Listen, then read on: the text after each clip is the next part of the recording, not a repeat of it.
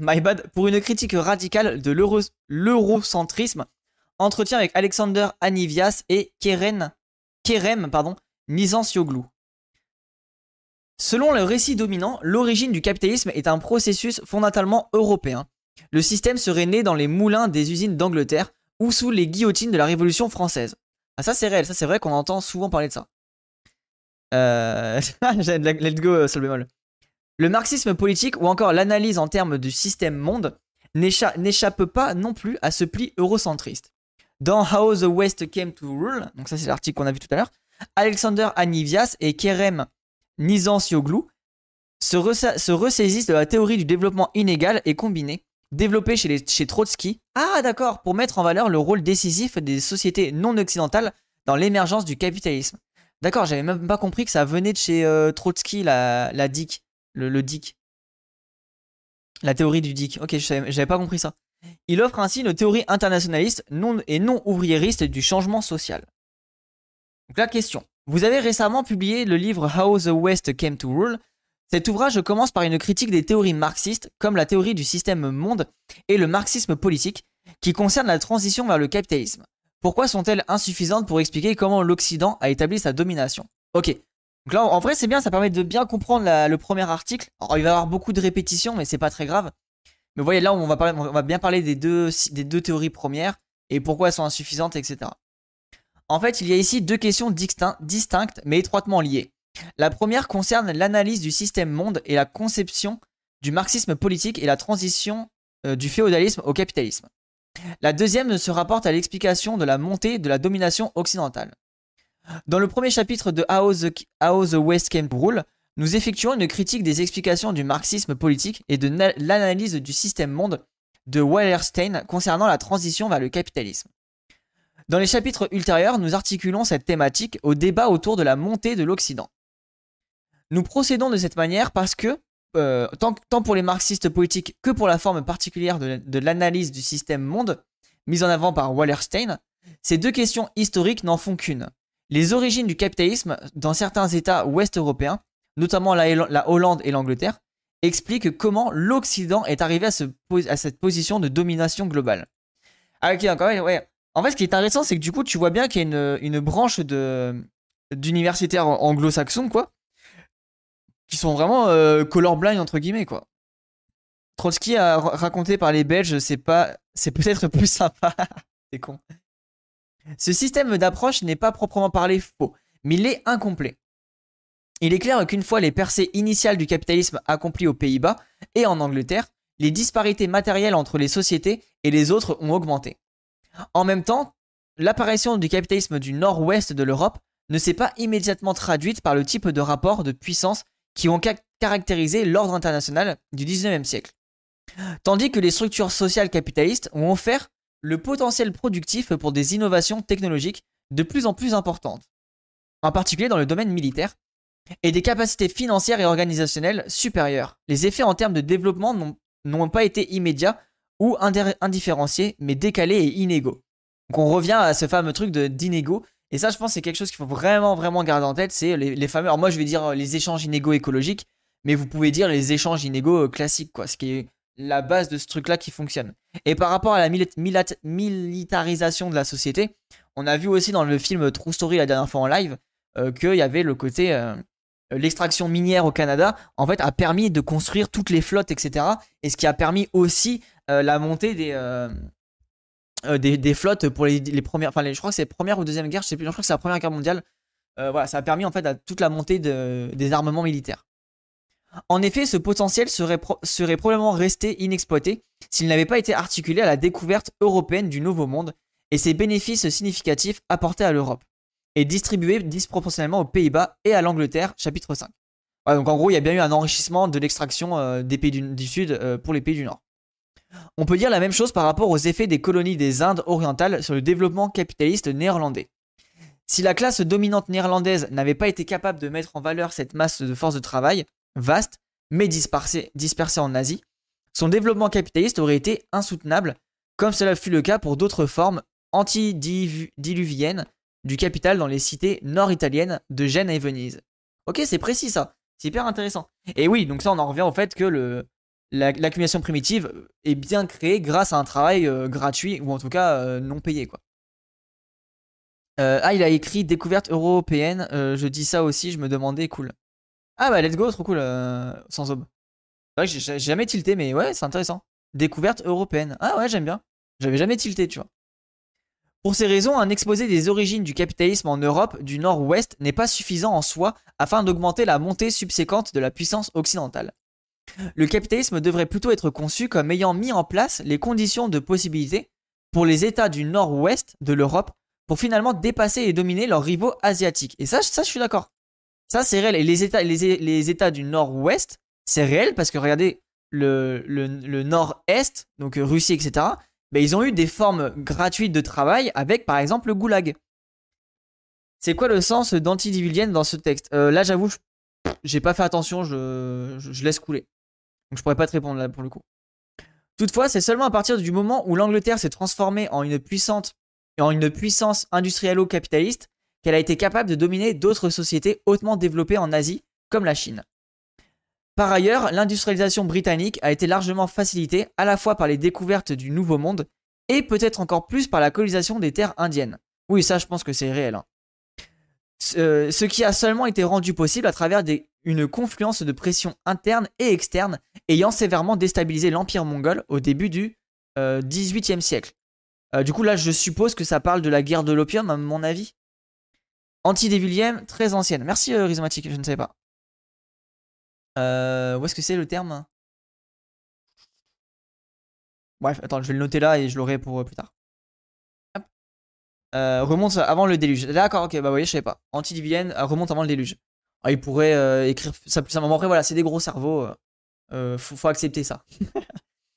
Ainsi, réduire la question de savoir comment l'Occident a établi sa domination à une explication de la transition vers le capitalisme est, d'après nous, un problème général partagé par les marxistes politiques mais aussi les analystes du système monde comme Wallerstein et ceux et celles qui le suivent. En même temps, il existe de nombreux problèmes spécifiques à leur théorie des origines du capitalisme. Brièvement, nous soulignons trois thématiques particulières problématiques et interconnectées dans les explications de l'émergence du capitalisme chez les marxistes politiques. Premièrement, leur attachement à une analyse méthodologiquement internaliste et eurocentriste, ou plus précisément anglocentriste, par les disciples de Brenner les origines du capitalisme.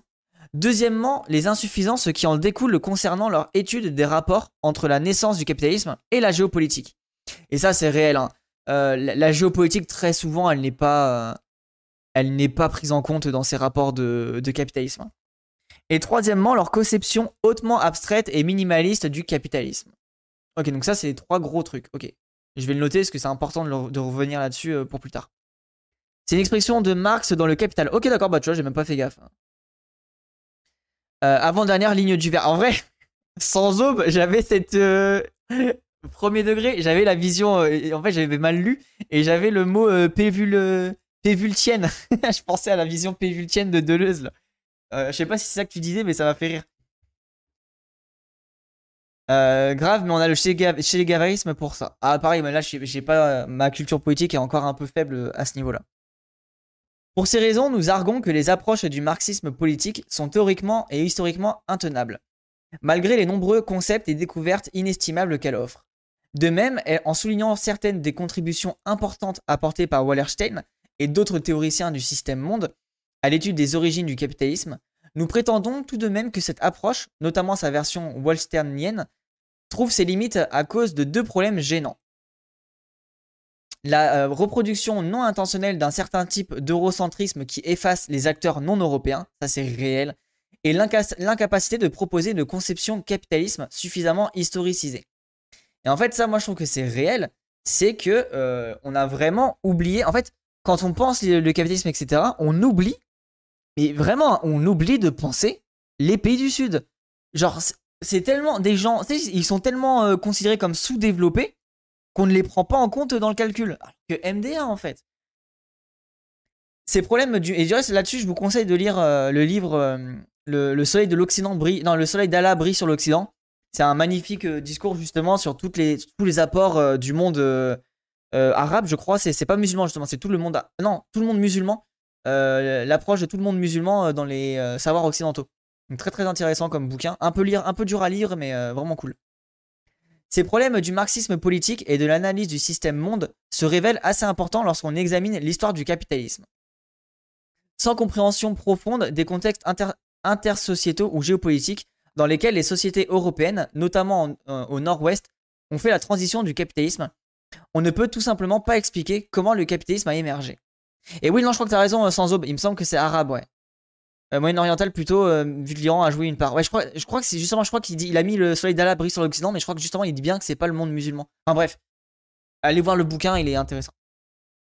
La construction du capitalisme en Europe n'a pas seulement été un phénomène intra-européen, mais contient bien une dimension internationale et intersociétale qui a vu des acteurs non occidentaux agir, euh, agir et sur-rediriger la trajectoire et la nature du développement européen. Et ça, c'est réel. Et en fait, on peut parler, par exemple, ça c'est quelque chose qu'on n'évoque jamais. Euh, quand on dit euh, oui, l'URSS, l'URSS, l'URSS, et ben en fait, l'URSS fait partie de ça. malgré le communisme, elle était bien dans une prise mondiale du, capitalisme et du coup, bah, a dû agir. Alors, c'est pas vraiment ce qui est expliqué là, mais c'est intéressant de le penser comme ça pour survivre à ce système-là qui a été imposé, bah, elle a dû mettre en place des, mêmes moyens euh, pour pouvoir s'émanciper. quoi. Tracer cette dimension internationale et souvent extra-européenne des origines du capitalisme et la soi-disant montée de l'Occident est un, thème des clés du livre. Et un des thèmes clés du livre, pardon. Tandis que l'accent que nous mettons sur ces sources internationales de l'émergence du capitalisme peut sembler plutôt évident pour certains, donc là, bien sûr, à, force de lire des trucs, je, trouve que c'est logique. Mais bon, pour les normies, c'est compliqué. Alors du coup, pour les universitaires qui sont un peu bloqués, ça va être pareil. Il est frappant de voir à quel point si peu d'approches théoriques, marxistes ou autres, fournissent réellement une théorisation substantielle en matière de sociologie historique de l'international. Euh, que l'approche en question conceptualise l'unité d'analyse primaire comme agissant sur le plan domestique ou mondial, ce qui est respectivement le cas du marxisme politique, et de l'analyse du système monde, le problème reste le même. En partant d'une conception d'une structure sociale spécifique, que ce soit esclavagisme, le feudalisme, le capitalisme, etc., la théorisation de l'international prend la forme d'une réimagination de la société domestique plus généralement. Une extrapolation de catégories, pardon, une extrapolation des catégories analytiques dérivées d'une société conçue comme une abstraction unitaire. La phrase elle est compliquée, il faudra que je la relis celle-là. J'ai pas tout compris. Euh, mais je vais la relire. Enfin, j'essaierai de la comprendre plus tard. Ensuite, cela fait disparaître ce qui est unique, un système intersociétal, une structure anarchique prioritaire et irréductible aux formes historiques variées des sociétés constituant n'importe quel système donné. Ok, bon là j'ai pas tout compris sur la fin. C'est un problème particulièrement gênant pour le marxisme parce qu'un trait caractéristique de la théorie marxiste est la prétention de pouvoir fournir une conception véritablement holistique des structures sociales. Et ça, c'est réel. C'est pour ça que je trouve qu'il faut, faut faire gaffe à les gens qui se prétendent marxistes et qui sont bien blancs et qui veulent pas voir les, les, structures euh, euh, racistes, homophobes, etc. Parce que la base du marxisme, c'est justement de prendre en compte le réel et toutes les, euh, les dominations. C'est la base, c'est de voir toutes les dominations, les prendre en compte, comprendre comment elles interagissent ensemble et comment lutter. Donc les Jean-Michel marxistes qui sont que class first, je les trouve très très très limites. Ce qui demande une, internationalisation théorique de l'interdépendance de chaque élément, pour que les conditions de son existence soient considérées comme faisant partie de ce qu'il est. Si une telle prétention est prise au sérieux, le statut théorique de l'international exige pour une approche historico-matérialiste des origines du capitalisme une confrontation directe avec la question de ce qui est l'international. Oh, c'est réel ça compris et théorisé dans dans ces termes sociologiques et historiques, substantifs, euh, substantifs propres. Voilà, ça j'ai pas tout compris, mais le début est intéressant. Et oui, le côté euh, un peu universel et, euh, le côté prolétaire de tous les pays, unissez-vous, etc., l'international, bah, pareil. si tu. Donc, ça, c'est un texte qui est fait par le sultan. Putain, j'ai plus le terme là. C'est Wissam, il parlait de lui. Le sultan. En bref, c'est un communiste musulman qui explique justement que bah, en fait, lui, par exemple, il a pris le choix de viser le, class first communiste au lieu de son, des musulmans à un certain moment donné. Mais il a quand même euh, compris la, limite de ça. C'est que si tu ne donnes pas, euh, si tu n'as pas axé tes luttes sur le sud, bah, tu auras quand même cette domination nord-sud et du coup, tu vas perpétuer des dominations que toi-même tu crois euh, défaire. Et ça, en vrai, c'est ultra, ultra intéressant de comprendre ça. Autrement dit, comment pouvons-nous offrir une définition sociologique convenable de l'international? Et cette dimension de la réalité sociale qui émerge spécifiquement de la coexistence avec plus d'une société en son sein Qui formule de cette dimension comme un objet de la théorie sociale organiquement contenu, c'est-à-dire à, l'intérieur d'une conception du développement social lui-même Ouais, trop compliqué pour moi là. On pourrait dire que les classes first ne sont pas du tout fidèles à Marx ou en tout cas euh, à son ambition. Oh, en vrai, ça, c'est une tech intéressante, Rhizomatique. Et je pense que je suis un peu d'accord avec toi. Euh, après, encore une fois, qu'est-ce que class first vraiment? Parce que tu vois, euh, quand. Euh, est-ce que tu peux avoir une vision intersectionnelle class first ou pas? Mais oui, moi, je pense qu'il faut la vision conceptuelle ou, ou intersectionnelle est la plus basée, évidemment. Mais il y a quand même des moments où tu vas choisir des trucs, tu vois. Mais oui, les, les class first qui ne voient pas les couleurs et qui ne voient pas les, luttes homophobes et compagnie ou qui se disent, euh, ou les Jean-Michel qui diront euh, Non, mais vous inquiétez pas, quand on aura fait tomber le capitalisme, le patriarcat va tomber avec lui et les LGBT-phobies aussi. Oui, bah MDR, hein, vraiment, ça c'est. Comme tu, je pense d'accord avec toi, c'est ne pas comprendre la, suite logique de, Marx. Quand ils, quand réduisent tout au conflit de classe. Ouais, ouais, je suis d'accord. Ok, d'accord. Ouais, bah ça, je suis vraiment d'accord avec ta, avec ta réflexion. Et MDR, hein, vous voyez, j'ai lu un bouquin de Marx et un peu de théorie et je suis plus basé que ces gens-là. Donc, comme quoi, vous voyez, euh, des podcasts, des streams de Wissam, mais euh, vous commencez à être basé sur la, théorie de Marx. Hein.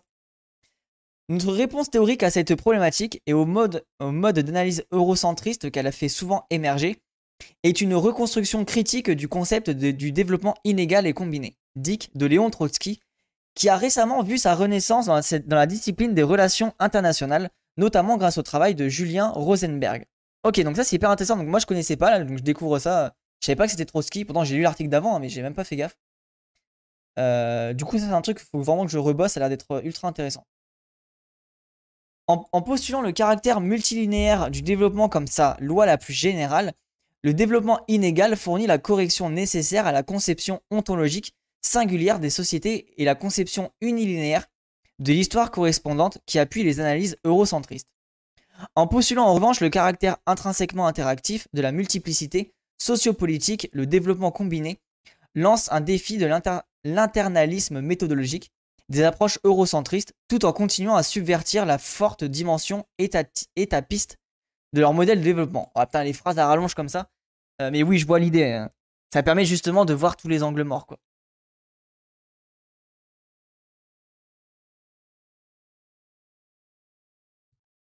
Les marxistes politiques proposent une distinction naître entre les, formes d'extraction de surplus extra-économique. Ah, très bien.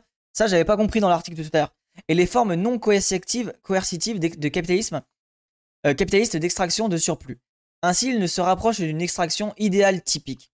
Toutefois, Marx ne semble pas utiliser une telle distinction aussi nette puisqu'il considérait, par exemple, l'esclavage dans les Amériques comme un moment, un, comme au moins partiellement capitaliste, parce qu'il faisait partie d'un ensemble plus large des relations économiques capitalistes internationales. Comment détermine-t-on le capitalisme? Ok, en vrai, ça, c'est un, point très intéressant. Euh, parce que tout à l'heure, j'avais, vu le truc et j'étais en mode. Il faudrait des exemples pour comprendre ça. Du coup, euh, trop cool. Nous sommes parfaitement d'accord avec, avec votre critique de la conception du capitalisme propre au marxisme politique. Elle est beaucoup trop abstraite et platonique, platonicienne, pour être utile à la compréhension du capitalisme passé et présent. Puisqu'elle exclut ou externalise tellement de processus socio-historiques qui ont été et continuent à être fondamentaux au développement de la reproduction capitaliste. Ok, donc ça, je suis d'accord. Et ces fameuses externalités qui sont très peu prises en compte. Donc là, je suis clairement d'accord avec cette position. Cela contient un certain nombre d'implications politiques importantes. L'externalisation des formes d'exploitation et d'oppression extra-économique du capitalisme mène finalement les marxistes politiques à exclure les histoires du colonialisme et de l'esclavage. Un exemple que vous signalez, à juste titre. Des processus internes du capitalisme en arguant que telles pratiques trouvent leur racine dans la logique féodale ou absolutiste de l'accumulation géopolitique.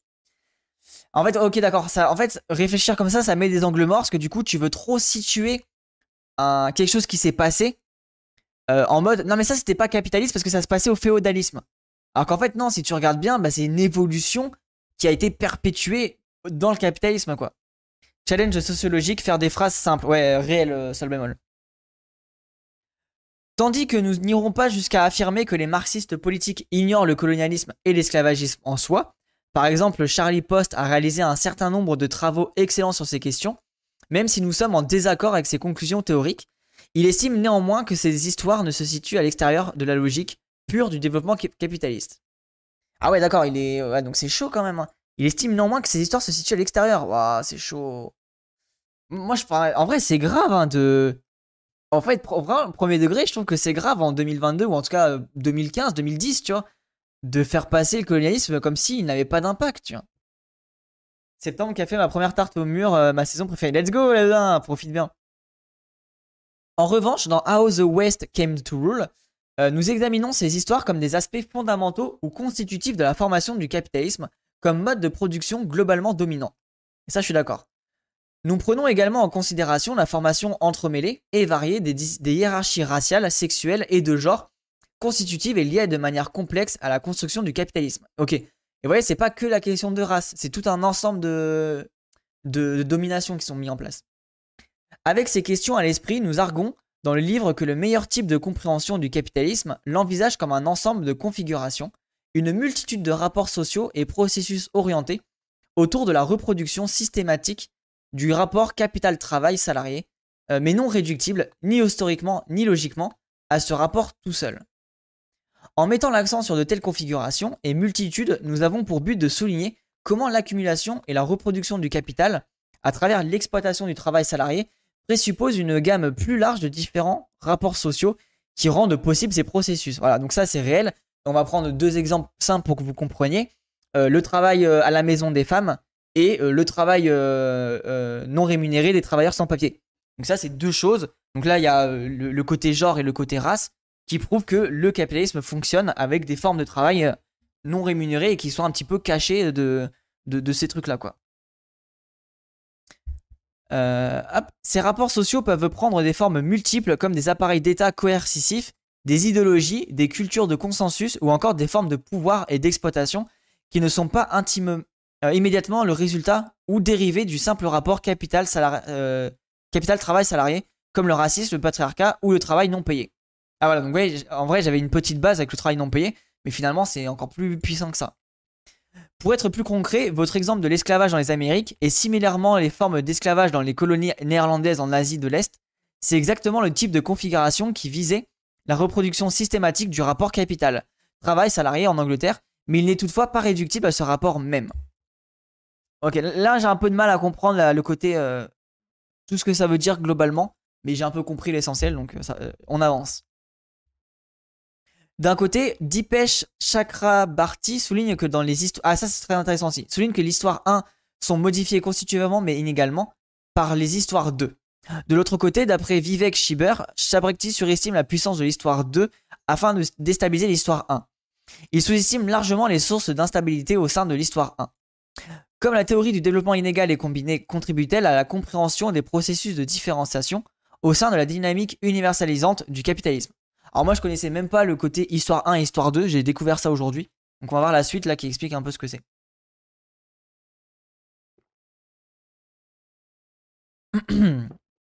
Il existe beaucoup de confusion sur la distinction de Chakrabra, attendez, Chakrabarti entre histoire 1 et histoire 2.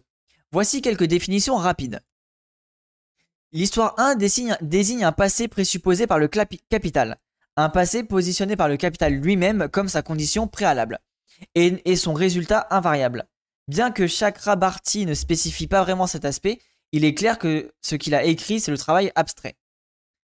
L'histoire 2 désigne les histoires que le capital rencontre, non pas comme des antécédents établis par lui-même, ni comme des formes à son propre processus vital. En ça, j'aimerais avoir des exemples en vrai. Les histoires 2 ne sont pas à l'extérieur du capital ou de l'histoire 1. Elle existe plutôt dans une relation de proximité avec lui, tout en, interrompant et ponctuant le cours de la logique propre du capital. les histoires d'eux peuvent bien inclure les rapports et processus sociaux non capitalistes, pré-capitalistes ou locaux, mais le concept n'est pas épuisé par cela, et peut faire référence à des catégories universelles et globales, des rapports et processus sociaux, y compris les marchandises et la monnaie, de catégories universelles centrales à la reproduction du capitalisme. Ah, en vrai, moi, qu'est-ce que je pourrais prendre comme exemple de ça? Euh, En vrai, ça serait quoi l'exemple? J'arrive pas trop à situer c'est quoi les histoires d'eux. Euh, on pourrait prendre quoi comme exemple? Genre, euh, je sais pas, ah, bah si, peut-être par exemple les, les cultures, euh, les cultures des pays du Sud, par exemple, les, les cultures des arachides, du cacao, etc. C'est des histoires d'eux qui ont permis de changer la, la logique du capital, du, de l'histoire 1. Ouais, je pense que ça peut être ça, par exemple. Le fait que dans l'histoire 2, il y a des gens qui cultivent des, du cacao, de la canne à sucre et compagnie. En fait, cette, cette partie de l'histoire 2 qui est pas censée toucher le capitalisme, et eh ben en croisant les chemins du capitalisme, va faire que le capitalisme va changer de plan et va utiliser cette forme de culture pour s'enrichir et encore développer plus son histoire une. Je pense que c'est ça, enfin de ce que j'ai compris, je, crois que c'est ça.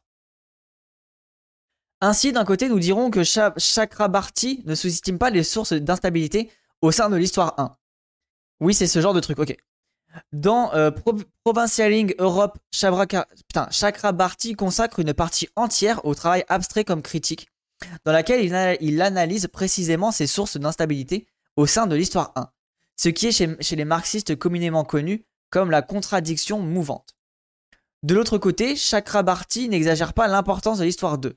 Par conséquent, l'erreur se retrouve dans l'interprétation de Schieber. En réduisant l'histoire 2 à la culture locale, il est clair que Schieber ne comprend pas ce que l'histoire 2 signifie réellement. Ok. Et ça, je pense, du coup, avec l'exemple que je viens de nommer là, je suis d'accord avec cette réflexion-là.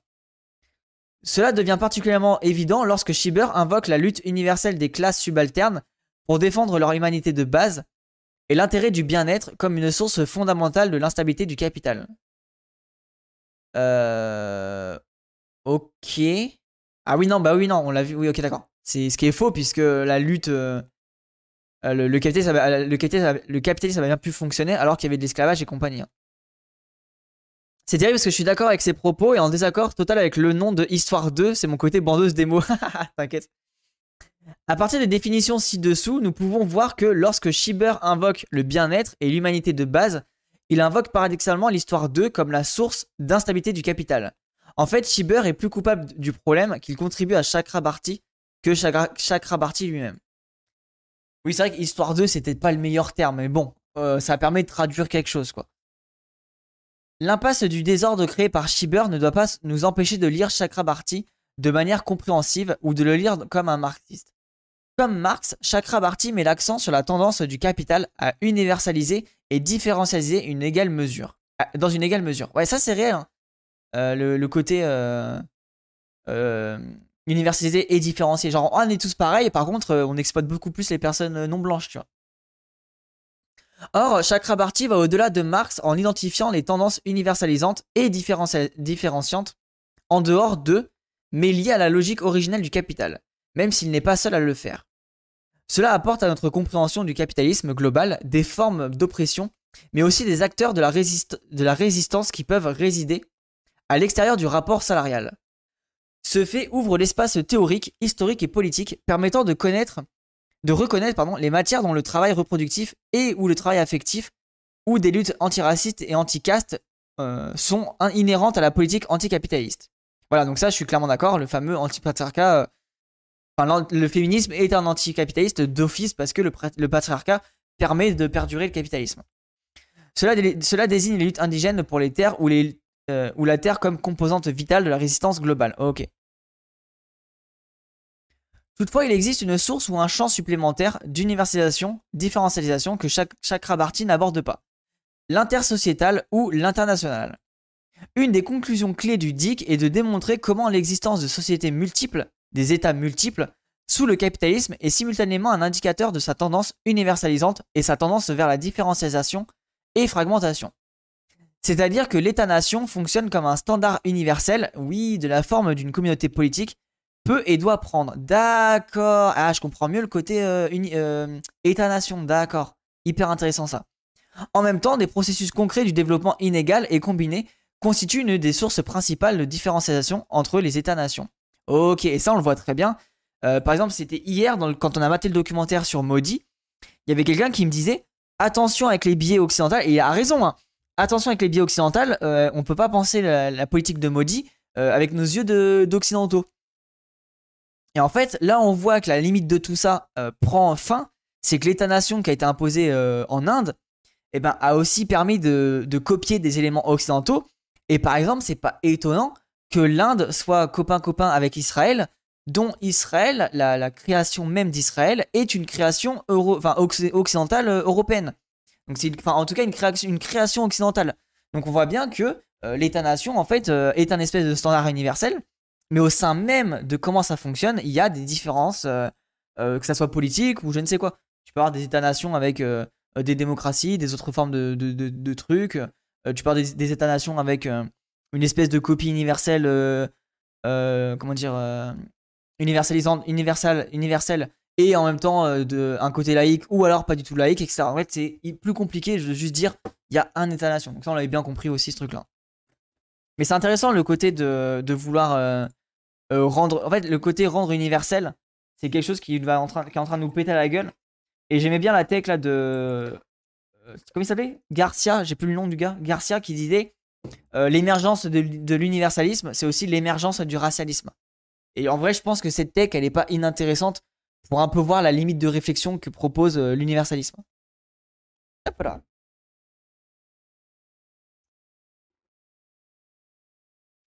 Un facteur central perpétuant ce développement inégal manifesté dans ses formes territorialisées et géographiques est la construction d'infrastructures physiques enchâssées dans l'espace, par exemple les moyens de transport ou la technologie de communication, nécessaires à la reproduction élargie du capital.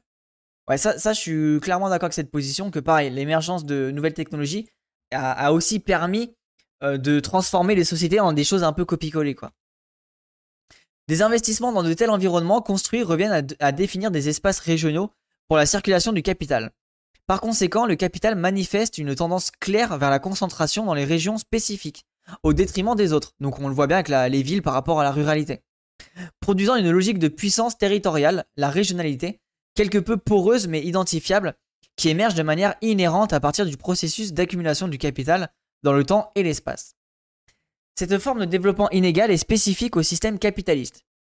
L'effet de... Ah, c'est intéressant ça. Je savais même pas. L'effet de ces tendances est qu'elles vont perpétuellement agir à miner toute unification des capitaux multiples en une seule fraction du capital global. Comme le disait Marx, le capital existe et ne peut exister comme, des capitaux multiples et ainsi son autodétermination paraît comme l'interaction mutuelle des uns sur les autres. Ok, donc ça c'est en vraie phrase de Marx, on la garde pour plus tard. Il est donc nécessairement repoussé lui-même de lui-même. Par conséquent, un capital universel, un capital sans autres capitaux à confronter, avec lequel il échange, et c'est ainsi une non-chose. Ah, c'est intéressant ça. Euh, attends, un capital universel est un capital sans autres capitaux à confronter avec lesquels il échange et ainsi une non-chose. Ça veut dire que globalement, le monopole euh, est voué à faire détruire le capitalisme. Enfin, pas à détruire, mais en tout cas à, avoir un bug dans le processus. Mais du coup, comment ça se fait qu'il y a du monopole? C'est ça qui est intéressant. Comment ça se fait qu'il y a du monopole alors que théoriquement, c'est pas censé fonctionner? Ça veut dire que quand tu as. Mais si, bah si, quand tu as des monopoles, ils vont vers d'autres marchés qu'ils n'ont pas, qu'ils ont, euh, détruits. Ouais, bah si, c'est logique en fait. Ok, je comprends mieux la tech. De plus, comme David Hervé l'a montré, la, montré, la reproduction et l'expansion spatiale de l'accumulation du capital produit et nécessite la création de configurations territoriales organisées relativement immobiles et concentrées. Des constellations spatiales denses de rapports sociaux capitalistes peuvent ainsi fournir les fondements territoriaux des États commandant pardon, et fournissant en même temps des ressources nécessaires pour soutenir un appareil d'État fonctionnel. Dans ce sens, le caractère inégal et combiné du développement capitaliste renforce et perpétue la fragmentation territoriale qui, dans sa modalité contemporaine, prend la forme d'une pluralité d'États-nations souverains. Dans notre point de vue, cette géopolitique territorialisante et putain, déri, réalisante, putain ça c'est du Deleuze en plus, hein, du capitalisme n'est pas prise en considération chez Chakraberti. Cette géopolitique qui, à notre avis, est cruciale pour comprendre les origines du capitalisme et sa reproduction contemporaine continue. C'est très intéressant ça. Il était cool le, paragraphe. Alors par c'est lourd. Hein. Le capital est forcément divisé à un certain niveau entre capitaux concurrents. Euh, même les monopoles tels que les GAFAM sont en concurrence entre eux. Ouais c'est ça. Mais tu vois, et du coup il ne peut pas y avoir un monopole euh, genre un gros GAFAM, une seule entité, car elle serait vouée à, à s'autodétruire, enfin théoriquement à s'autodétruire. Ça c'est intéressant, tu vois. Euh. Mais du coup, ça devient des énormes, des espèces d'énormes monopoles qui se tirent la bourre. Et en fait, au lieu d'avoir des multitudes de, capitaux à plein d'endroits, bah, tu as du capital qui est dans cinq entreprises qui se battent en duel, quoi. Oui, le capital n'existe que si en mouvement, donc Bernard Arnault qui fait le, pixou et garde son fric travaille à, détruire le système qui l'avantage si son capital ne circule pas. Après, Bernard Arnault, à mon avis, en vrai de vrai, euh, il le fait circuler, sauf qu'il le fait circuler à des endroits que nous, on, voit pas trop, tu vois. Mais ça doit être Bresson, euh, les histoires là-bas. Hop, la suite. Vous soulignez une faiblesse partagée à la fois par les analyses eurocentristes et postcoloniales qui consistent à présupposer une histoire européenne hermétiquement scellée dans laquelle la modernité a été créée avant de s'étendre consécutivement sur le globe. Quelles sont les idées principales de l'historiographie internationaliste du capitalisme qui est censé abolir cette faiblesse? Ah, très, bonne, très bon paragraphe ça, ça va être cool je pense. On va scroll, ouais c'est vrai, ok. Ce que nous entendons par historiographie internationaliste est la chose suivante. Les origines et l'histoire du capitalisme peuvent seulement être véritablement comprises dans les termes intersociétaux et internationaux. Et cette internationalité même est constitutive du capitalisme en tant que mode de production historique. Bien que cela puisse intuitivement sembler évident pour beaucoup de lecteurs, dans le livre nous démontrons comment la conception existante du capitalisme ont jusqu'à présent échoué à prendre au sérieux cette internationalité, conduisant à des, théorisations problématiques de ses origines et du développement qui limitent non seulement nos histoires du capitalisme, mais aussi nos critiques du présent. Ah, mais ça me paraît ouf hein, qu'on ait, qu'on est resté bloqué là-dessus. Ça me paraît impensable. Alors que beaucoup d'études soulignent empiriquement cette dimension internationale de l'émergence historique et du développement du capitalisme, dans l'ensemble, elle échoue à comprendre théoriquement les spécificités de l'international en tant que composante organique du développement social. Voir ci-dessous. Autrement dit, les sources internationales ou géopolitiques du développement sont reléguées à la sphère de coïncidence. Ah ouais, des chocs exogènes et ou des autres externalités non théorisées, attachées de manière ad hoc à une théorie de la société formée en préalable et conçue comme une abstraction singulière. Non mais attendez, mais comment on peut se dire marxiste et, rater cette logique-là? Arrête, c'est marxiste ou pas? Moi ça me paraît... Franchement c'est ouf, genre tu te dis marxiste ou, pas, mais peu importe, et tu, et tu te dis que la géopolitique c'est quelque chose qui est... Euh, bon, c'est une coïncidence. Attendez, vous êtes des oufs En dépassant les faiblesses théoriques et empiriques de telle approche, le livre propose une reconstruction théorique de l'idée de Trotsky, du DIC, qui de manière unique incorpore une dimension de la causalité, expressément intersociétale, dans sa conception fondamentale du développement. La formation originelle de Trotsky consiste implicitement à une redéfinition du concept et de la logique du développement lui-même. Elle est liée à une prémisse ontologique, plus qu'une seule, qui est absent dans les autres approches de la théorie sociale. Ok, ça faudra que je m'intéresse là-dessus.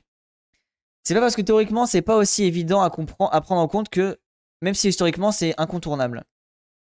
Attends, c'est parce que théoriquement c'est pas aussi évident à prendre en compte, même si historiquement c'est incontournable. Ah oui, je vois. En fait, c'est dur de le, de enfin ouais, c'est dur de le prouver. Donc du coup, bah, on, préfère de dire bon bah c'est une coïncidence que de, de, faire une espèce de, de fausse estimation et de partir dans un truc qui est faux matériellement, enfin historiquement, parce qu'on on a une intuition. C'est ça, du coup je comprends la tech. C'est que moi je suis pas scientifique, donc j'ai pas, j'ai pas ce rapport-là. Déjà j'ai mon, mon intuition militante qui me fait dire mais c'est une aberration, mais c'est parce que je suis militant et aussi que je suis pas relu par euh, des personnes, etc.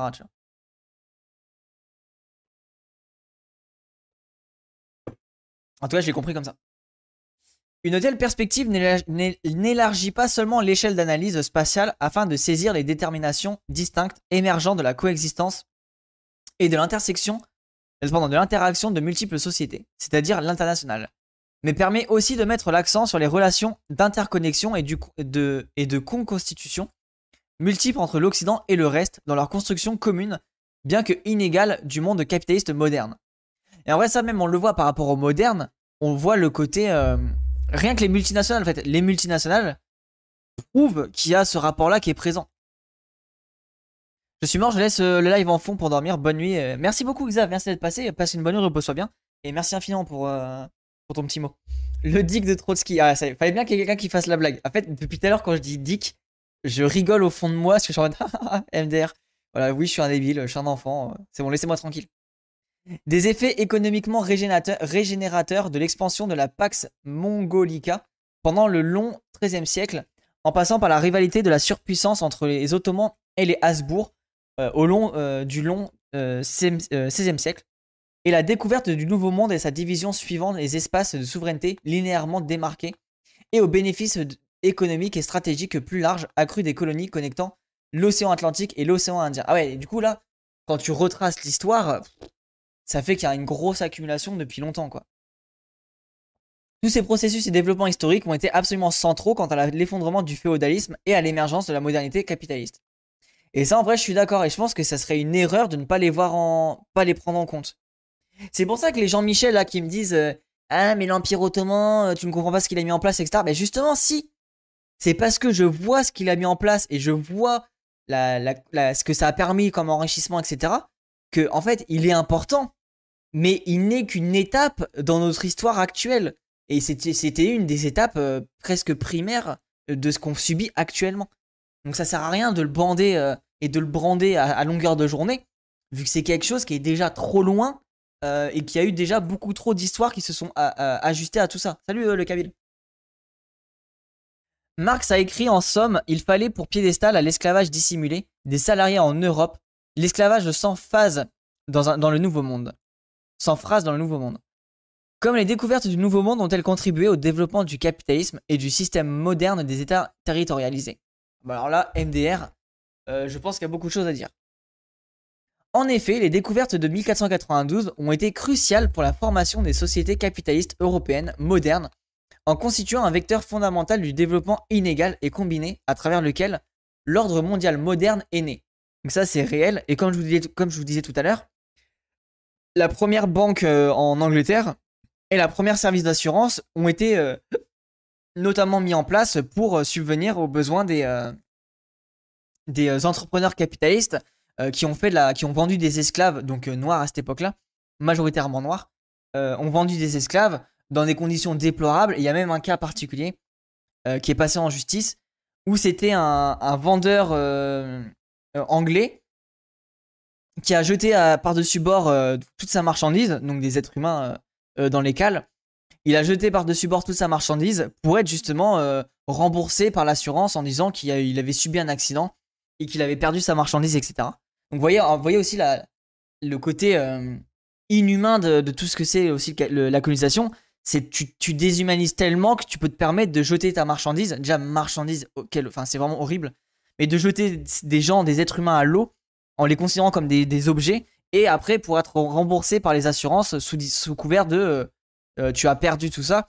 Et qu'est-ce qui a permis de gagner euh, à la justice ce truc-là? C'est quelqu'un a dit en fait, après la défense, a dit mais là ce n'est pas une perte de marchandise, c'est un, meurtre qui a été, qui a été, mis qui a été fait. Voilà, Petit truc historique si ça intéresse.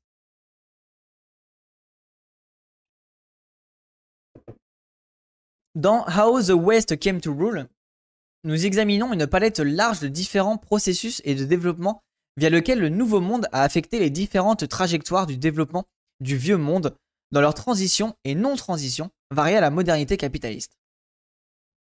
Par exemple, nous regardons comment les interactions, conflits et luttes intersociétales entre les Européens et Amérindiens qui ont eu lieu dans les Amériques ont joué un rôle crucial dans l'émergence des conceptions modernes de la souveraineté territoriale et du développement de l'eurocentrisme, du racisme scientifique et de l'institution moderne du patriarcat. Donc, je suis d'accord avec cette position. En particulier, nous examinons comment les juristes espagnols du XVIe siècle ont aspiré à réconcilier le décalage grandissant entre le christianisme comme idéologie globale et universelle et la rencontre avec les, les peuples non chrétiens dans les Amériques. La réponse des juristes à ces problèmes a inventé, euh, a invité à reconceptualiser l'universalisme basé sur une distinction ontologique entre Européens et les Indiens. Ça me choque un peu, j'ai lu un roman qui parlait de ça, et même moi, désabusé, j'ai pris ça pour du romanesque. Bah, en vrai, je comprends, euh, Miss Coco, c'est vrai que c'est très très choquant, mais euh, c'est aussi le, discours qui, est construit autour de tout ça, tu vois. C'est le, discours de marchandises, de, Enfin, tu vois, c'est des choses où c'est tellement déshumanisant que quand tu te le récupères, tu te le prends pleine gueule, tu vois. Là, on peut faire le, parallèle avec la sécularité de Méziane. Ouais, clairement. Clairement, clairement, le, truc des chrétiens, etc. De ouf. Ainsi, pendant, que les colonialistes ont conduit le génocide le plus important de l'histoire humaine dans les Amériques, Ces idéologues ont été occupés eux-mêmes en Europe à détruire une autorité, le christianisme, qui s'est révélé incapable d'articuler les expériences du nouveau monde. Exact, bien. Ok. Là, c'est clairement du Méziane. Alors, du coup, j'ai pas assez euh, étudié le sujet, mais là, on est, clairement là-dessus. À partir des débris résultant les, résultant les conceptions jumelles du soi européen et de l'autre non européen ont émergé, passant la voie pour, un appareil idéologique, l'eurocentrisme, le racisme, le patriarcat, qui servit à la fois à légitimer les horreurs du colonialisme et à stimuler le développement du capitalisme. Et en fait, gardez en tête qu'à cette époque-là, euh, par rapport au, racisme euh, espagnol, c'est à cette époque-là justement qu'il y a eu dans l'émergence du fait que les gens n'avaient pas le même sang. Et en fait, tu avais cette vision de dire, tu n'as pas un sang, alors euh, je crois que c'était chrétien à l'époque, ou si tu n'as pas de famille qui, est en gros chrétienne, et ben en vrai tu es un impur et du coup tu es considéré comme quelqu'un de sous, d'inférieur.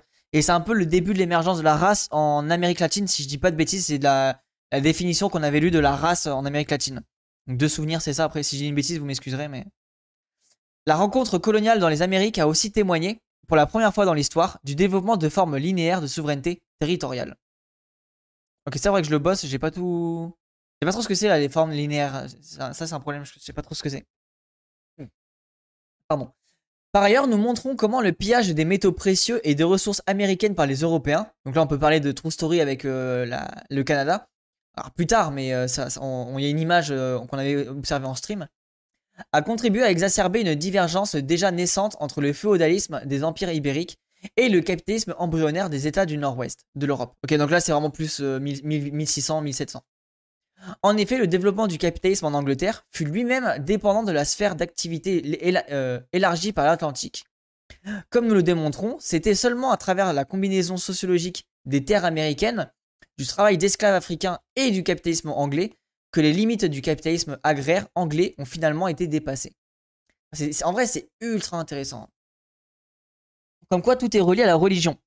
Ben, en fait, oui et non. Euh, en fait, c'est comme je disais tout à l'heure, le capitalisme a grandi avec une histoire, et vu qu'avant on avait une, une, religion qui était forte et qui est apparente, tu peux peut-être du racisme, mais bon, ça je vais continuer le propos, mais vu qu'on avait une religion qui était forte en France, bah, le fait de l'avoir dissocié, bien sûr que ça a une suite logique, mais à l'heure actuelle, la religion n'a quasiment plus trop d'importance dans l'État, tu vois. C'est plus des, côtés réactionnaires qui utilisent la religion, mais en vrai de vrai, on pourrait presque vivre en France avec un, État très laïque où la religion serait quasiment pas un sujet de, réflexion, tu vois. Parce que je pense que euh, la loi de séparation de l'État et de la religion a permis, en tout cas à mes yeux, de beaucoup de se séparer de beaucoup de choses et de pouvoir s'émanciper de tout ça c'est mon point de vue, on peut être en désaccord, mais, euh, mais en vrai de vrai, je pense que si on n'avait pas les réactionnaires, on aurait pu euh, s'émanciper de ça. Hein. La notion de race en Europe, en tout cas, c'est animaux, puis nobles, puis chrétiens. Je me rappelle plus du stream sur l'Amérique latine. Ouais, mais ah bah voilà. Mais c'est ça. Et après, du coup, là, après, t'as eu tout le racialisme avec le truc scientifique, avec le la, la, truc là, de mesure des crânes et compagnie qui a été mis en place à la suite de tout ça, quoi.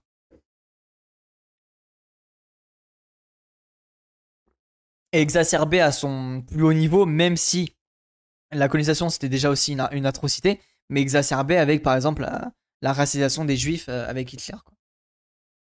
En tout cas, le, produit euh, européen de tout ça. Euh, tac. La sphère, de circulation élargie impliquée par le commerce triangulaire transatlantique hautement rentable n'a pas seulement offert des occasions nombreuses aux capitalistes anglais à défendre leur sphère d'activité, mais la combinaison de différents processus de travail à travers l'Atlantique a favorisé la recomposition du travail en Angleterre via la révolution industrielle. Ah, c'est intéressant ça. Euh, pseudo-scientifique. Ah oui, oui, oui évidemment, pseudo-scientifique, on est d'accord. Hein. Les religions de foi ont été écartées, ça nuisait aux, actionnaires. Ouais, après, je maîtrise pas assez, mais on est d'accord. Et oui, t'as bien fait de me corriger, euh, le Kabyle.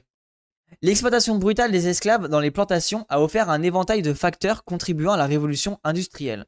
Dans ce sens, entre autres, il fallait à la, subvention du travail sous le capital dans l'usine britannique et à l'établissement du travail salarié libre en Europe, la condition préalable fondamentale de l'esclavage dans la phase dans, le, nouveau monde.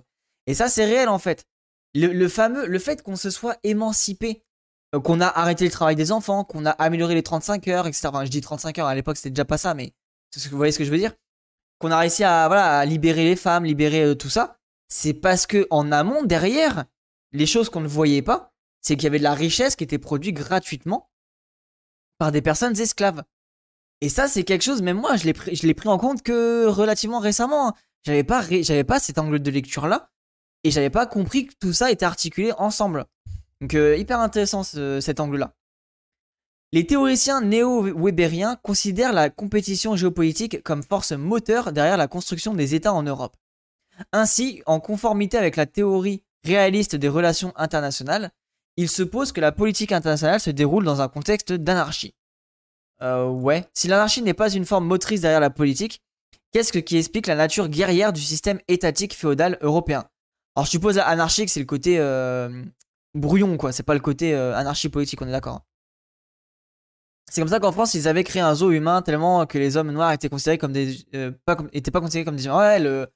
Alors je, crois que je peux pas le dire en live, donc je vais pas le dire. Mais oui, qui a, fermé, pareil, hein, assez récemment, il a fermé en 90 ou 95, un truc comme ça. Hein. Donc oui, évidemment. En bref, la réponse se trouve dans la spécificité des rapports de production féodaux qui sont entrés dans une crise systémique généralisée au cours du Moyen Âge et à l'époque moderne. Ok, ça je sais pas ça. De prime abord, on pourrait croire qu'il s'agit d'un retour illicite à une théorisation internaliste et eurocentriste. Elle précise que nous critiquons tout au long du livre. Pardon, celle précisément que nous critiquons tout au long du livre. Toutefois, lorsqu'on élargit l'analyse au-delà de l'Europe, il est important de reconnaître que les rapports sociaux féodaux-européens et le système géopolitique qui émerge avec, et leurs composantes théologiques, militaires et idéologiques ont toute une origine distinctement intersociétale. Ok, ça faudra que je le rebosse. Oui, c'est anarchie au sens de désordre ici, oui, on est d'accord. Tout en gardant à l'esprit ces sources intersociétales et extra-européennes de la construction du féodalisme européen, alors comment le féodalisme a-t-il généré un système géopolitique tellement compétitif et enclin à la guerre? Oh, c'est vrai ça Ici, nous suivons partiellement le travail de Robert Brenner sur le sujet. En l'absence du type de dynamisme économique sans précédent rendu possible par le rapport sociéto-capitaliste, la guerre a été un moment, un moyen opportun d'élargir les surplus à la disposition des classes dominantes sous le féodalisme. Ok, d'accord. Comme quoi, vous voyez, pareil, la guerre, euh, encore une fois, la guerre, outil d'émancipation du capitalisme. On peut le voir aussi sous cette euh, lecture-là. Les relations productivistes féodales ont offert peu l'incitation, et pour le paysan et pour le seigneur, à introduire continuellement et systématiquement des méthodes technologiques plus productives. Surtout puisque les paysans avaient un accès direct à leurs moyens de production et de subsistance. Ok, donc en mode, t'avais pas besoin de. Ah, ok. T'avais pas besoin de, cumuler du capital vu qu'il n'y avait pas de, de suite logique. Euh, le but c'était que tout le monde puisse manger, etc. En gros, c'était vraiment de la production de subsistance, donc euh, subvenir aux besoins et pas une vision de s'enrichir, bah donc il n'y avait pas une logique à terme de produire plus vu qu'on en avait déjà suffisamment. Par conséquent, les intérêts euh, seigneuraux résident dans l'extraction de plus de surplus par des moyens directement coercitifs. D'où la guerre, d'accord, je comprends mieux. Cela pouvait être fait en poussant les paysans jusqu'à la limite de leur subsistance ou en saisissant des terres d'autres seigneurs. Ah d'accord, ok. Ce dernier scénario a abouti à un processus d'accumulation politique parmi les seigneurs un processus de formation étatique induit par la guerre. Ok, d'accord, ça c'est hyper intéressant ça. Cette condition signifiait que la classe dominante aristocratique avait besoin de moyens politiques, idéologiques et militaires afin d'exploiter la paysannerie et d'extraire un surplus de la consommation seigneurale. Donc comme quoi la guerre est bien aussi un moteur, ça c'est intéressant ça. La guerre en devient un moteur du capitalisme de ce fait-là en tout cas, a permis, euh, devient un moteur de l'accumulation de capital plutôt. Cependant, à la différence des empires tributaires en Asie, ces moyens n'ont pas été contrôlés par ou concentrés dans un État centralisé et unitaire, mais ils ont été dispersés à travers la noblesse. Ok, donc il y avait une espèce de, mélange, enfin, une disparité des, trucs. Cette dispersion des capacités coercitives signifiait que l'autorité politique en Europe a été fragmentée, parcellisée et donc hautement compétitive avec une lutte intraseigneurale exacerbée pour des territoires se déployant au sein, au sein et à l'extérieur des États féodaux. C'est grave intéressant ce passage-là. Les seigneurs restés euh, debout à la fin des processus de l'accumulation géopolitique ont formé la base pour l'État absolutiste. Représentant un appareil de domination féodale redéployé et rechargé, le système étatique absolutiste européen de l'époque moderne est resté animé par un impératif systématique de l'accumulation géopolitique qui a commencé à interagir et dans certains cas à fusionner avec la logique émergente de l'accumulation du capital compétitive, accompagnement ces États qui étaient déjà en train de le faire dans leur transition vers le capitalisme. Ok, on est d'accord. Ok, je comprends mieux la, logique. Cela explique et partiellement l'état de guerre endémique qui caractérise cette époque. Ce qui a rendu cette première guerre, euh, cette ère de guerre permanente si intense, c'est la crise généralisée des rapports de production féodaux ravageant l'Europe. Ok. Donc ouais, en vrai, la guerre est aussi un des moteurs de, l'accumulation. C'est grave cool. Je sais pas si quelqu'un a la ref, mais on dirait une version améliorée de sport. Euh, le, texte ou la musique?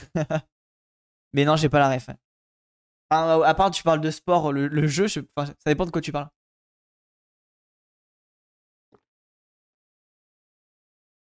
La persistance du conflit armé tout au long de la période n'a pas simplement été le résultat de la dynamique structurelle habituelle du mode de, production féodale, la tendance vers l'accumulation géopolitique, mais le processus de l'exploitation par la classe dominante a été lui-même en crise et en danger, dans la mesure où le féodalisme a épuisé pratiquement toutes les possibilités d'une expansion interne, c'est-à-dire en Europe supplémentaire.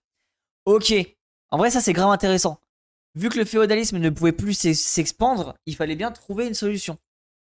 En revanche, cela a précipité une baisse significative des revenus seigneuraux, qui elle-même a été exacerbée de la manière supplémentaire par la crise démographique provoquée par la peste et menant à une augmentation dramatique des révoltes paysannes et des luttes de classe plus généralement. Ok, c'est intéressant ça. Par ailleurs, par ailleurs, cette situation périlleuse a été exacerbée et surdéterminée par la menace géopolitique persistante venant de l'Empire ottoman. Dans ces conditions, un état de guerre quasi continu, incluant à la fois les luttes internes à la classe dominante et les efforts incessants d'écraser la révolte paysanne, est devenu une nécessité sociologique. Ok, c'est grave cool en vrai, le... hyper intéressant l'article. Le parallèle des seigneurs guerriers peut euh, se transposer à nos riches actuels, la course au pognon sans besoin réel. Ouais, clairement, euh, la clairement, clairement. Ah, le jeu, pardon, pardon. Ok, ok. À l'encontre des analyses du marxisme politique qui insistent sur des raisons internes du développement du capitalisme en Angleterre, vous soulignez le rôle décisif des acteurs e-, externes à travers le privilège de l'arriération ou la cravache de la nécessité externe. Quels sont les facteurs externes qui ont contribué au développement du capitalisme en Angleterre et comment sont-ils liés aux facteurs internes tels que la lutte des classes entre les seigneurs et les paysans conduisant au capitalisme agraire? C'est grave intéressant. En vrai, l'article est grave cool. il a un peu gros cerveau et tout, mais ça permet vraiment de poser des bonnes bases pour euh, bien comprendre qu'est-ce que le capitalisme, comment il fonctionne, d'où ça vient, et quelle est sa, suite logique de ce, de fait. Quoi? Les marxistes politiques ont correctement identifié l'existence d'une classe dominante anglaise relativement homogène, comme explication pour la trajectoire particulière de l'Angleterre vers le capitalisme agraire. Ok, ça je suis plutôt d'accord. À la différence de la situation française où l'État et la noblesse rivalisent pour les surplus des paysans, la classe dominante anglaise a agir de, concert à exproprier la paysannerie et clôturer les terres. En libérant la paysannerie des terres de cette, manière, et en concentrant les moyens de production dans les mains de la classe dominante, nous assistons à l'émergence d'une classe distincte de capitalistes d'une part, et des travailleurs salariés d'autre part. Ok, donc là c'est le fameux... Euh, c'est le début... Merci pour le follow, euh, Là c'est bien le début de la, la... En gros, tu vends ta force, tu vends ta force de travail. Or, pourquoi l'Angleterre se caractérise-t-elle par cette unité particulière de la classe dominante? Pour Perry Anderson et d'autres, la réponse se, trouve dans la, démilitarisation relative de la classe dominante anglaise pendant le XVIe siècle. Oh, c'est intéressant. Ça, c'est intéressant comme réflexion. Alors, je sais pas ce que ça vaut, mais pourquoi pas. Tandis que dans le reste de l'Europe, les États absolutistes de l'époque moderne ont centralisé et étendu leurs capacités militaires sous la forme d'une armée permanente et des investissements dans l'armement, l'Angleterre a régressé militairement. c'est hyper intéressant ça. Du coup, le fait d'avoir régressé, régressé niveau militaire, ça a permis euh, de, rendre la classe dominante encore plus. Euh. On va, voir la suite. J'ai un peu de mal à comprendre. Salut Winnie. Naissance des bourgeois et des ouvriers en Angleterre, c'est ce que je comprends. Oui, c'est ça, exactement.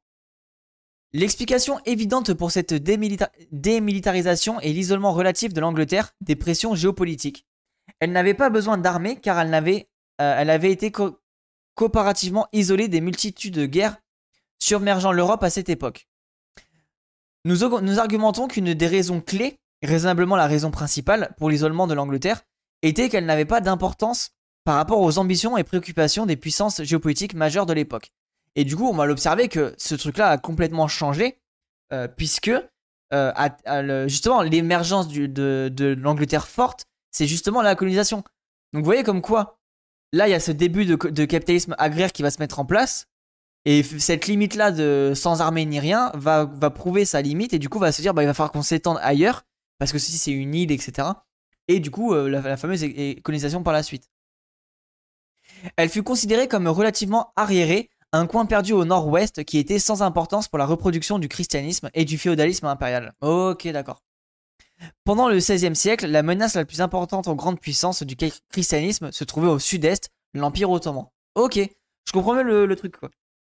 Ça a permis à ceux qui ont fait fortune grâce à l'esclavage de s'accaparer leur marché intérieur et créer une classe laborieuse dépendante. Enfin, c'est ce que, ce que j'ai compris. Ouais, c'est ça. Mais du coup, donc là, c'était avant l'esclavage. Là, c'était vraiment le début. C'était sorti du féodalisme. On exploite les travailleurs, euh, les, les, euh, paysans euh, anglais. Et du coup, là, il n'y a pas encore la colonisation. Là, c'est vraiment que de l'exploitation interne à l'Angleterre. De ce que je comprends, en tout cas. Let's go alors là, attention les, les gens, merci Moufette pour le raid. Alors par contre, euh, vous, arrivez sur du très gros cerveau là. Donc euh, accrochez-vous bien, installez-vous bien. Et on lit un article sur l'origine primitive du capitalisme. Non, l'accumulation primitive du capitalisme. Et euh, du coup, voilà. c'est ici qu'on parle de climat. Alors non, surtout pas. On ne parle pas du tout de climat. Mais installe-toi bien. Salut Alt Dragoon. Non, on parle d'écologie, mais pas, de climat. Merci Palmien pour le sub tier 1. Merci infiniment. N'hésitez pas à faire comme Paul Minin. N'hésitez pas à prendre un sub et, euh, de participer à la subvention de ce stream. Et pour ceux qui me connaissent pas, moi c'est euh, Bam, Wimpan et euh, je parle d'écologie. Du coup, là, je pense que beaucoup me connaissent de chez Moufette. Mais on parle d'écologie et j'ai une chaîne YouTube avec toutes les VOD, donc si ça vous intéresse, n'hésitez pas à checker. Les Ottomans ont effectué des incursions rapides du sud ou est de l'Europe et ont pris possession de l'est de la Méditerranée. Le pivot des intérêts géopolitiques européens de l'époque. Les Ottomans ont ainsi joué le rôle d'un type de tampon ou du centre de gravité géopolitique occupant l'état le plus puissant de l'Europe, tout en laissant l'Angleterre relativement isolée des machinations des Habsbourg, des États euh, pontificaux et des cités italiennes, et dans une moindre mesure des Français. Ok, et en fait, du coup, le fait d'être tranquille comme ça a permis aussi de, faire une émergence, une puissance, en fait, de permettre d'émerger puissamment euh, là-dessus. Ce fut l'isolement apporté par le tampon ottoman qui a euh, homogénéisé la classe dominante anglaise, la rendant capable d'entreprendre de telles activités unitaires contre la paysannerie. D'accord. Euh, l'histoire des enclosures peut donc seulement être comprise entièrement lorsque la on la regarde du point de vue ottoman. Oh, ça c'est en vrai est hyper intéressant ça, la lecture ottoman des enclosures. Ça c'est grave intéressant, j'avais jamais eu cette lecture là. Euh, nous on a 288, bah let's go, c'est 280, installez-vous bien. Salut euh, Yacinthe. Il est solide ton pseudo. On a encore euh, lui, euh, comment on se retrouve? Salut Scaron. D'après André Tozel, 1991 n'a pas été la fin du marxisme mais la fin du marxisme-léninisme qui contenait également une perspective déterministe, étatiste, attends, et pas étapiste du développement historique. Comment expliquez-vous la, la réémergence du DIC dans la théorie marxiste? Oh, c'est intéressant ça Marxiste-léniniste, let's go les trotskistes pourraient crier réémergence à euh, nous avons toujours parlé du DIC. Toutefois, il est intéressant de voir que même si les trotskistes invoquent le DIC, c'est seulement depuis la dernière décennie environ qu'il y a une utilisation aussi résolue et innovatrice de cette idée, théoriquement et historiquement. Je savais même pas que les gens parlaient de tout ça, moi. Oui, l'article est vraiment excellent, tellement de points abordés et d'idées originales. Ouais, douf, douf, il est vraiment trop cool. Hein. Jusqu'à maintenant, l'Angleterre gouverne le Canada, l'Australie et pas près de lâcher ses pays colonisés. Ouais, clairement, clairement. Éventuellement, et c'est plus curieux, curieux, pardon, beaucoup de ces innovations viennent de personnes qui ont abandonné le trotskisme comme projet politique il y a longtemps, ou qui n'en ont jamais participé. D'ailleurs, c'est pour cette raison que nous résistons à la caractérisation pardon, de John Hobson du DIC comme néo-trotskiste.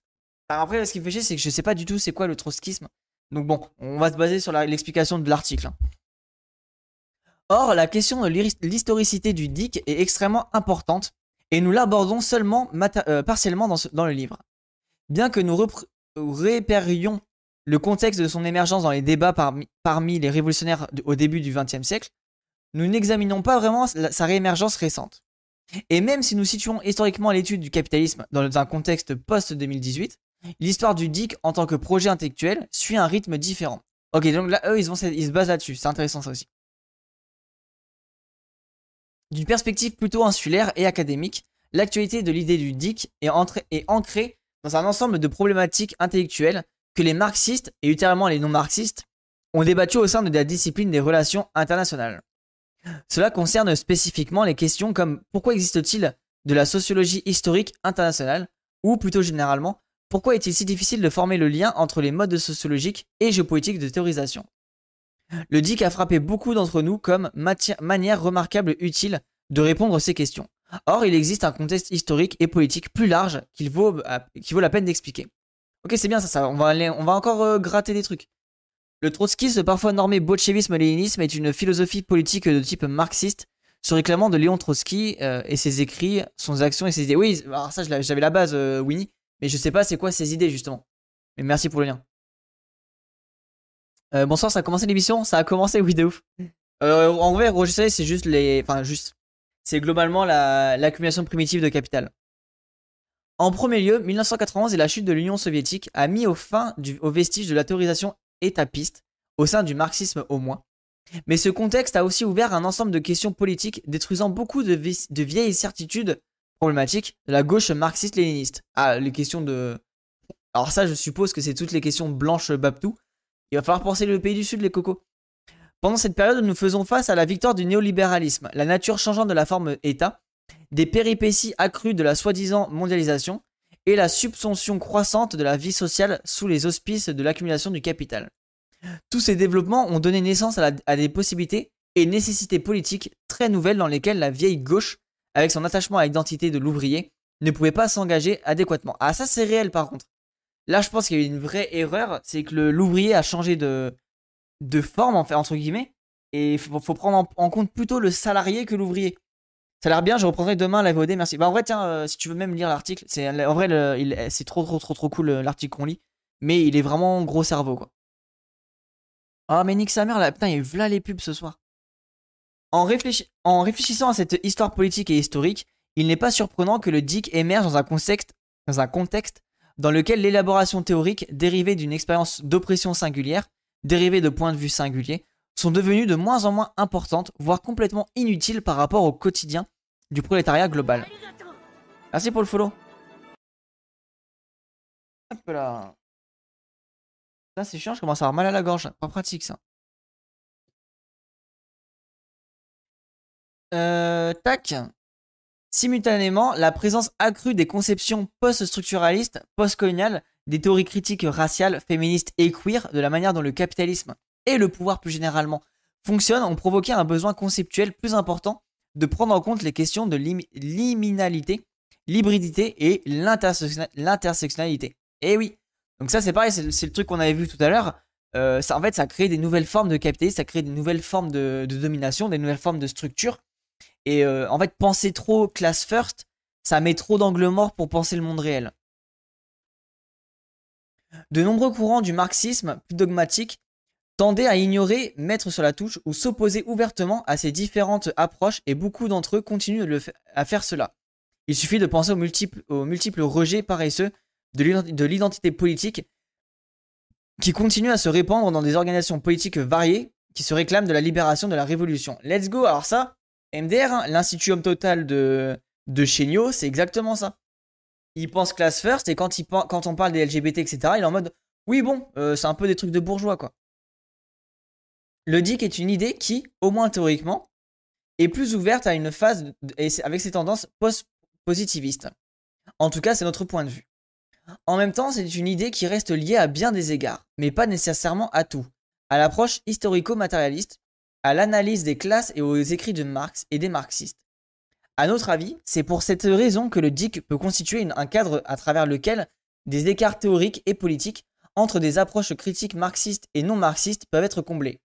C'est intéressant ça aussi de prendre en compte les critiques et marxistes et non marxistes, parce qu'en vrai, euh, même les critiques non marxistes restent intéressantes.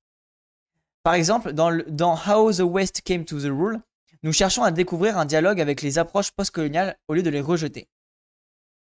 Et c'est grave intéressant de penser comme ça, parce que vous voyez, les, gens qui sont en mode euh, euh, oui, les, luttes LGBT, etc., c'est des choses futiles et en vrai, le, plus important, c'est la classe. C'est la classe qui est au fond liée à tout ça. Bah, c'est faux en fait.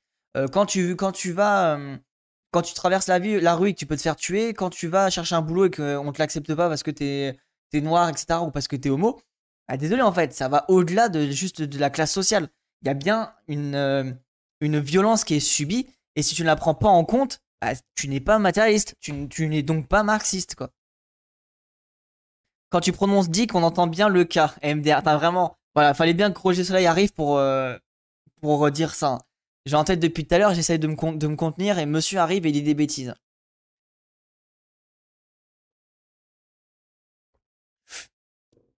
Ça, faut que je le lise, ça, Michael Lowry. Euh, Michael Lowy, euh, il est beaucoup cité en écologie, il faut vraiment que je le lise. J'ai encore trouvé des articles qui, qui parlent de lui. Il a l'air grave intéressant. D'après Michael Lowy, la politique du développement inégal et combiné consiste en trois problèmes dialectiques connectés.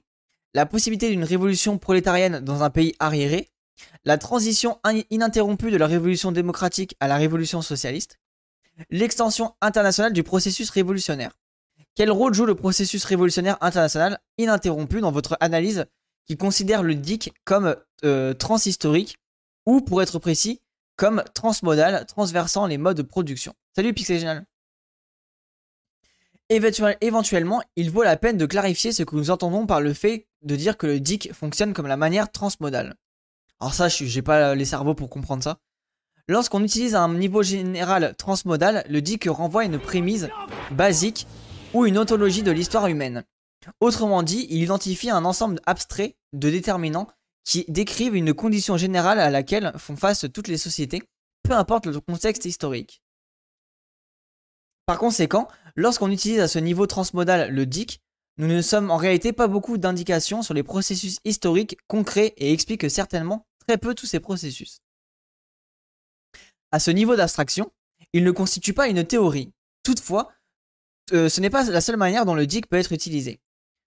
Dans le livre, pardon, dans les livres, nous l'utilisons aussi méthodologiquement. Nous pouvons dériver de la prémisse ontologique transmodale un ensemble de questions, de recherches, avec une attention particulière. Pour 1. La multiplicité du développement sociétal. 2. Les interactions entre les sociétés émergentes à partir de cette multiplicité. Et 3. Les formes combinées du développement qui émergent à partir de ces interactions. Après, moi, pour moi, ça reste du, du matérialisme, quoi, globalement. Mais bon, comme quoi, vous voyez, même si on se dit matérialiste, on peut avoir des angles morts. Or, en soi, ces postulats ontologiques et méthodologiques généraux ne constituent toujours pas une théorie en tant que telle. Au moins pas dans le sens spécifiquement marxiste. Autrement dit, la théorie est, seulement possible à un niveau historiquement plus spécifique, auquel les coordonnées ontologiques et méthodologiques de l'étude sont connectées à des catégories historico-sociologiques plus déterminées et concrètes. Nous pensons que c'est utile dans la mesure où nous, pouvons considérer le DIC dans sa spécificité historique comme quelque chose de différent selon le contexte, contexte historique, sans nécessairement abandonner la prémisse transmodale. Alors là, j'ai rien bité. Hein. C'est en effet exactement comme l'idée marxiste de, mode de production fonctionne. Bah ouais, moi c'est ça. en fait, moi je vois du. En fait, si, j'ai compris que je vois du marxiste là-dedans. Par contre, là, les mots compliqués, bon, pour revenir à Lowy, sa, généalogie de la politique du DIC se déroule à un niveau d'analyse concret qui est réfléchi par la conception transhistorique du DIC, mais, qui, euh, par dérive, mais pas dérivé d'elle. Merci beaucoup pour les 19 euh, bits euh, Evo, Sam. Les problèmes qu'identifie alors Lowy sont spécifiques à un ensemble de problèmes historiques, en particulier ceux appartenant au XXe siècle, qui ne sont pas nécessairement pertinents dans des contextes différents comme aujourd'hui ou l'époque moderne qui est la focalisation de notre analyse. Savoir si ces problèmes sont constitués dans des époques différentes constitue le travail de la sociologie historique et de l'activité politique, ne peut pas être dérivé de la seule argument transmodal. Transmodal qui veut euh, pour tous les modes de production. Ok, j'avoue en vrai le là le paragraphe il est je le trouve trop compliqué pour moi pour le coup. Hein. Mais merci beaucoup euh... Envoyer des bits on bite rien, oui de ouf, mais merci pour les bits euh... Les problèmes de Lowy ont-ils été présents ou observables dans la lecture de gravité de notre analyse, c'est-à-dire les origines du capitalisme Bon, certains de ces arguments, l'existence du prolétariat et la question de la transition de la révolution démocratique à la révolution socialiste, présupposent le capitalisme et par conséquent, ils ne peuvent pas être considérés comme partie de l'histoire de ses origines. La manière dont, le troisième problème, l'extension internationale du processus révolutionnaire et formulée s'avère problématique en soi. Cela présuppose une révolution interne, domestique, qui s'étend ensuite vers l'extérieur, internationalement. Ah d'accord, ok. Une telle perspective souffre du type d'internalisme ou de nationalisme méthodologique que nous dépassons en utilisant le DIC. D'accord, ok, je comprends. En mode, la, pensée de Lowy, elle est, trop, euh, elle est trop euh, euh national-centrée. Enfin, en gros, elle, réfléchit trop à ce qui se passe dans le pays et elle oublie en fait de, réfléchir à tout ce qui se passe au niveau géopolitique. Néanmoins, dans un certain sens formel, on peut argumenter qu'il existe de nombreuses façons dont le processus révolutionnaire international a joué un rôle significatif dans la période que nous examinons dans le livre. Prenez par exemple la crise du christianisme. En, ah du coup, la fameuse sécularocène de Méziane. En Europe, nous avons l'effondrement du féodalisme et des révoltes paysannes articulées suivant le fil rouge de la révolte religieuse. En même temps, les révoltes paysannes contre le christianisme ont facilité l'expansion de l'Empire ottoman, dans les territoires chrétiens, affaiblissant de manière euh, additionnelle la papauté, la papauté et l'Empire des, des Habsbourg. Ouais, et c'est là où tu vois que en tout est lié, quoi, tout est interconnecté. Dans les Amériques, nous faisons simultanément face à une série de révoltes des communautés indigènes contre l'impérialisme ibérien. Entre-temps, en Asie, des communautés locales ont résisté aux tentatives de colonisation des puissances ibériennes et plus tard néerlandaises. Oui, là, c'est vraiment du jargon universitaire lié à des débats concernant la théorie. Ouais, c'est pour ça. Ça se voit que ça commence à être un peu trop compliqué, mais bon, c'est pas grave. Nous défendons que ces histoires internationales, souvent non européennes, euh, inégales, mais interconnectées, ont été cruciales pour ce qui concerne l'effondrement de l'ordre social en Europe. Par conséquent, c'est à partir de ces débris de cet ordre social en voie de défritement que les méthodes d'exploitation à un ordre social alternatif ont émergé, à savoir le capitalisme, le racisme et les formes modernes du patriarcat. Et ça, en vrai, je suis d'accord avec cette vision-là. Par ailleurs, ces nouvelles méthodes ont spécifiquement été utilisées pour écraser et ou contrôler ces mouvements d'insurrection internationaux. Nous pensons qu'ici le fait est plus basique la prémisse ontologique d'un DIC transmodal et, les indications méthodologiques auxquelles elle donne naissance nous aident à comprendre la lutte des classes et les acteurs subalternes dans les termes intersociétaux plutôt que dans les termes domestiques et méthodologiques nationalistes. Le DIC nous aide à reconnaître comment les processus inégaux, multiples et insurrectionnels peuvent s'entrecroiser et se combiner globalement. Et c'est important aujourd'hui, tout aussi important qu'au moment où Lowy écrit son texte. Ok, en vrai, j'irai bosser ça, c'est hyper intéressant. Entretien réalisé et traduit de l'anglais par Benjamin Birnbaum. En vrai, c'était grave cool. Euh, bon, c'était assez compliqué la fin, mais le début était grave intéressant et ça a ouvert plein de pistes de réflexion. Euh, vous voyez, le fait de penser que l'histoire de l'Ottoman est tout aussi importante pour la sécularisation de, l'Angleterre. Euh, le fait aussi de voir que le capitalisme anglais n'est pas pareil que le capitalisme européen et de comprendre qu'en fait chaque capitalisme est différent dans, les, dans des différents pays du monde. Donc tu n'as pas une solution pour renverser les capitalismes. Tu as des solutions à chaque fois liées à l'histoire des pays. Euh, donc ça, pareil, c'est une critique qui est très intéressante de garder en tête que euh, chaque, chaque, capitalisme a ses propres, euh, ses propres spécificités. Donc pour démonter tel ou tel capitalisme, eh ben, il va falloir utiliser tel ou tel outil. Et même s'il y a un néolibéralisme qui euh, a tendance à, universaliser tous les capitalismes, eh ben il y a quand même des différences qui se créent. Euh, je sais pas comment tu fais pour lire ces pavés et non seulement tu lis, mais tu comprends ce que tu lis. Franchement, GG à toi. Merci, euh, Alors, non, en vrai, je ne comprends pas tout, mais c'est aussi grâce au chat, notamment grâce à Rhizomatic qui met beaucoup d'informations. Euh, quand on lit des sujets, par exemple, liés à l'accusation, il y a toutes les informations de post-colonial qui sont ultra pertinentes. Donc, non, c'est en vrai, c'est un, un savoir, un savoir